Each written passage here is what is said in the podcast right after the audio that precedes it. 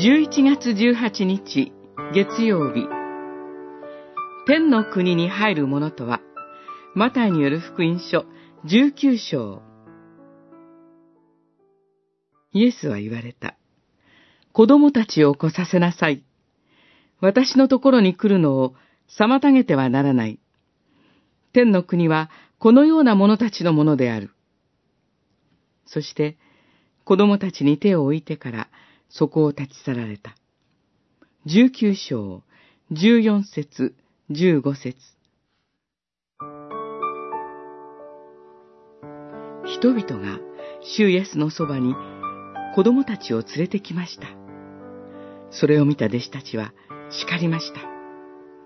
弟子たちが叱った理由は、当時のユダヤ教の教えにより、立法を守ることのできない子供たちには、神聖なところに近づくことは許されていないからということと、今、エルサレムへの旅の途上で緊張が高まっているので、子供を相手にしている暇などないと弟子たちが思ったからでした。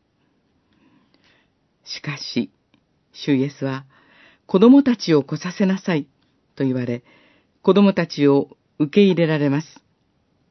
さらに、天の国はこのような者たちのものである、と教えられました。その理由は、子供たちが純粋無垢で可愛いからということではありません。その理由は、子供たちが自分の力では存在することができないからです。自分ではほとんど何もできないことが分かっているからです。だから与えられるものに全面的に依存して生きているからです。天の国は子供のように神を信頼し、神の無条件の恵みを受け取り、神に身を委ねる者のものです。